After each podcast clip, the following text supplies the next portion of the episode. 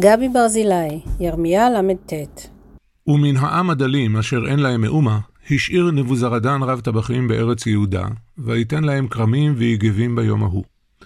יש מי שמרוויח מהחורבן, ואלו דווקא אלו שהושפלו, נוצלו, נרמסו על ידי מלכי בית דוד.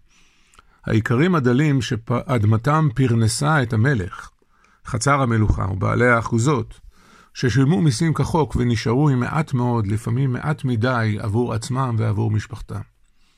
אלו שירמיהו וכל הנביאים שלפניו דיברו עליהם ודרשו ממלכי יהודה ושריה לשפוט אותם משפט צדק ולהגן על זכויותיהם. אלו שסבלו כל השנים, כעת הם זוכים לאדמות טובות ופוריות. כעת הם זוכים לפרנסה טובה ושקטה. גם זו התגשמות נבואות התוכחה של נביאי יהודה וישראל, מידה כנגד מידה, הן לזכות והן לחובה. החייבים מאבדים את אדמתם ואת חירותם, הזכאים זוכים מן ההפקר. אבל לא רק צדק אלוהי יש כאן, אלא גם ריאליה פוליטית. מלך בבל, ככל מלכי האימפריות לפניו ואחריו, לא התכוון מעולם להחריב את הארץ, הרי בכך היה פוגע בעצמו ובממלכתו, ומחבל במטרת הכיבוש עצמו.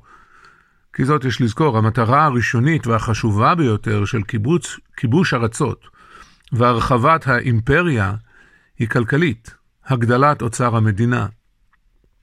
מלכי קדם השתלטו על ארצות כדי לגבות מהן מיסים. וכדי שיהיה ממה לגבות, צריכה כלכלת הארץ הנכבשת להמשיך לתפקד. בעולם שכלכלתו מבוססת כמעט אך ורק על חקלאות, פירוש הדבר הוא שהאיכרים נשארים על אדמתם. ואם יש איכרים טובים ללא אדמה, אז ראוי לתת להם אדמה כדי שיעבדו אותה ויספקו מיסים למלכות. לכן הגלה מלך בבל את המלך, השרים, את הפקידות הגבוהה ושרי החיילים, אבל רוב עם יהודה, ממש כמו רוב עם ישראל לפניו, נשאר על אדמתו.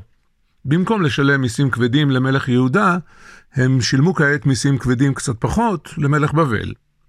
וספק בעיניי אם זה שינה להם משהו. את מה שאני רואה לבן, אתה רואה שחור.